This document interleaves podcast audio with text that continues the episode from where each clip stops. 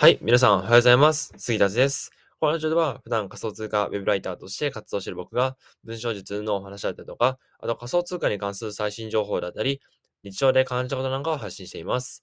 はい、えっ、と、今日はですね、何の話をするのかと言いますと、えっ、と、提案するときに、提案するときというか、クライアントと連絡を取っているときに絶対に気をつけないといけないことっていう話をしようと思います。はい。で、えっ、と、まあ、その気をつけないといけないことって結論は何なのかっていうと、初心者ぶらないことですね。もうこれが大事です。とにかく大事です。うん。で、えっ、ー、と、まあ、この話をする背景といたしましては、えっ、ー、と、今日ですね、えっ、ー、と、あの、僕が所属している Web ライターラボっていうサロンにね、えっ、と、コラムっていうの、コラムが投稿されたんですが、まあ、その、まあ、内容はね、えもちろん有料なので言えませんが、えっ、と、まあ、まあ、簡単に言うと、なんて、先ほど言った初心者ぶらないことみたいな話が書かれてたんですね。で、それで、ああ、僕もそう当たるなと思って、えっ、ー、と、今回はお話ししようと思います。はい。で、えっ、ー、と、どういうことかっていうと、えっ、ー、と、もしですよ、もし自分が提案した案件っていうのが、あの初心者関係とかだったら全然いいんですよ。まあ、実績作りとしてね、まあ別に文字なんか結構安いかもしれませんが、あの自分の実績作りとして、えー、記事を書く。うん。初心者歓迎って書かれてたらいいんですよ。でも、ほとんどの案件っていうのは、まあ、99.999999%ぐらいの、えー、案件っていうのが、えっ、ー、と、初心者歓迎と書いてないわけですよね。うん。まあ、もちろん、えっ、ー、と、初心者のジャンルであることもあると思います。うん、もちろんね。でも、それでも初心者ぶらないことというのは大事なんですね。うん。でですよ、えっと、これね、えっと、僕前までずっとやってたんですけども、あの、提案文を書く際にですね、えー、例えば、えっと、僕、例えば、えっと、提案したい案件のそのジャンルっていうのが、えー、まあ、何にしようか、何でもいいんですけども、まあ、YouTube 広告にしましょうか。YouTube 広告の、YouTube 広告に関する記事を作成してくださいっていう依頼を、まあ、Twitter とかで、まあ、見つけるとするじゃないですか。で、もちろん僕はね、YouTube、まあ、一応やってるっちゃやってるんですけど、あの、一本しか動画投稿しない。まあ、他にもなんかあるんですけど、まあ、結構ゴミカスな、あの、動画ばっかりなので、えっと、まあ、実質一本しかと上げてないんですね。うん。で、あの、なので、しかも広告も腫れてる状態じゃないので、えっと、広告に関する知識もゼロですと。うん、ほぼゼロですと。で、えっと、じゃあ、僕がその案件に応募すると、YouTube 広告の案件に応募するとしたら、どういうふうに提案文を書くかって、まあ、一度考えてみたんですね。で、じゃあ僕だってどういうふうに考えるのかなっていうと、まあ、まず自己紹介入りますよね。で自己紹介入って、実績こうです、実績こうですって書いて、一番最後のこの意気込みみたいな、もうそこでですね、えー、僕は YouTube 広告に関して、なんていうの、ある程度知識ありますみたいな。うん、ある程度知識あるから僕に任せてくださいみたいなことを書く書くと思うんです。うん。でもですよ、でも実際にあの、実際になんていうの、書く僕は、YouTube 広告の知識ゼロなんですよ。こうなんでこうするかわかります？あの、まあ、言い方悪く言うと、あえて嘘をつくんですよ。うん。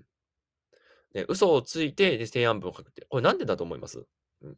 これね、クライアント側の目線に立つとわかるんですけども、えっと、クライアントっていうのは、クライアントはですね、あの基本的には、まあ、単価はね、あの、初心者でも、まあ、経験者でも同じなわけですから、もちろん経験者に書いてもらいたいわけですよね。その分記事がじゃ、その分質がいい記事が書ける書けるから。うん。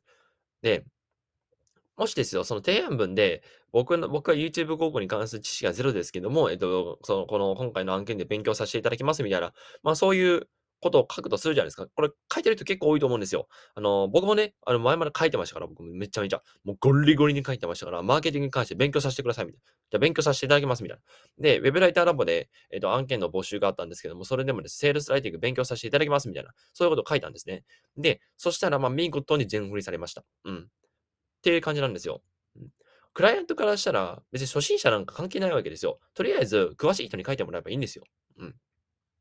で、あのなんていうのかな、こう初心者ぶってしまう。つまり、自分は知識ありませんが、勉強させていただきますみたいなことを書いてしまうと、書いてしまうと、あ、この人初心者なんだな。じゃあ他の人には、じゃあ他の人に依頼しようってなるんですね。うん。まあ、まあ、自然とそうなるじゃないですか。同じ単価だと絶対質がいい方がいいんだから。うん。じゃあ経験者の方がいいよねってなりますよね、勝手に。うん。で、ですよ。あのあ、もう初心者ぶらないことっていうの大事だし、ね、あの、勉強させていただきますって文言もダメです。うん。絶対ダメ。で、書くとするならば、僕は YouTube 広告に関する知識がありますと。ありますと。で、ありますって言った方がいいんですね。でも、本当は嘘なんですね。まあ、さっきも言いましたけども。うん。じゃあどうするのかっていうと、リサーチするんですよ、思いっきし。思いっきしリサーチして、もうなんか経験者並みに知識で、で、そこから記事を書いていく。もうこれが、あの、まあ、なんていうの、その自分が知らない案件だけども、まあ、この人から、この人のこの案件を受けたいなって時に使う手法ですね。僕は YouTube, に YouTube 広告に関する知識ありますと言っておきながら、言っておきながら、自分は何も知識がないからリサーチしまくるみたいな。まあ、これがあの結構大事だと思うんですね。うん。で、実際にこう、ホリエモンが言ってることなんですけども、あの、ホリエモンは、えっ、と、できることは何でもイエス、できることじゃないな、えっ、と、何でも、えっ、と、言われたことを何でもイエスっていうのかな？で、もしそれが、その案件が、まあ、結構ビッグなもの、結構大きなもので、でも、あの、自分の、自分はその、仕事に関する知識がない。だとしても、それははいって言って、思いっきりリサーチして納品するっていう。まあ、これが言ってた、これはホリエモンも言ってたんですね。うん。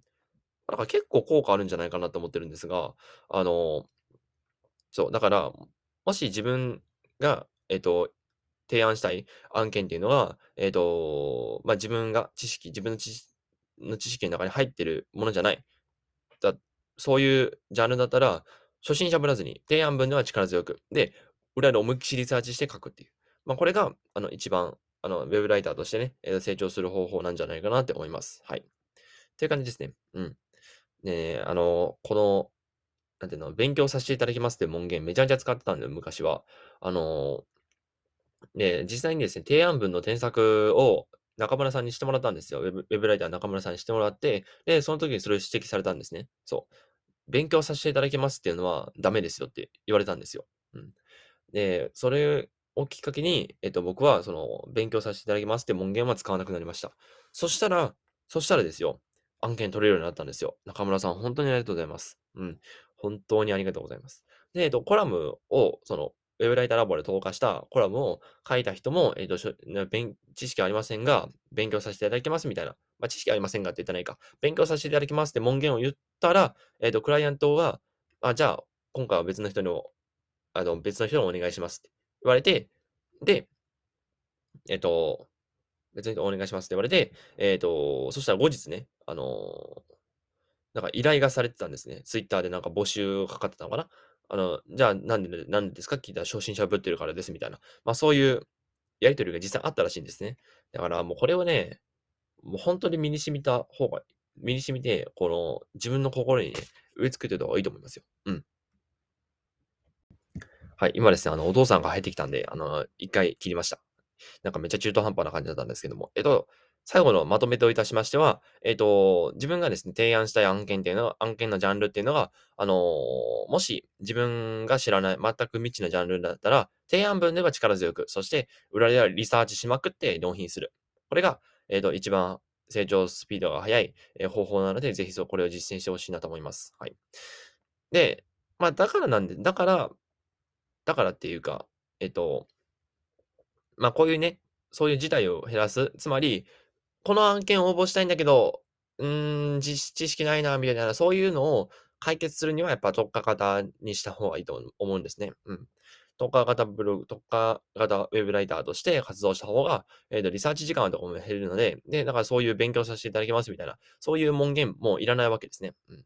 で、僕は仮想通貨のまあ、Web3 に関するね、記事を作っておりますが、で、その記事っていうのが僕のブログに書かれてたら、ああ、この人ある程度仮想通貨詳しい人なんだって見れるじゃないですか。うん。だから自分のブログで、その、特化したジャンルのことを書いて、で、まあ、そのね、えっと、仮想通貨だったら仮想通貨の案件しか応募しないみたいな。まあ、そういうのでも全然いいと思いますね。うん。えー、あの、そっちにした方が、今回の勉強させていただきますって文言は出にくいと思うので、その分案件も取りやすくなると思うので、えっ、ー、と、まあ、もし実践したい方がいらっしゃれば、えっ、ー、と、これを実践してほしいと思います。はい。えっ、ー、と、じゃあ、これ、今日はこれぐらいで終わろうかなって思います。えっ、ー、と、今日火曜日ですね。えー、僕は何も予定がないですね。とりあえず学校行って、あのパソコンをいじりましょう。はい。それでは、えっ、と、皆さん会社頑張ってください。それでは、今日も一良い一日をお過ごしください。またお会いしましょう。バイバイ。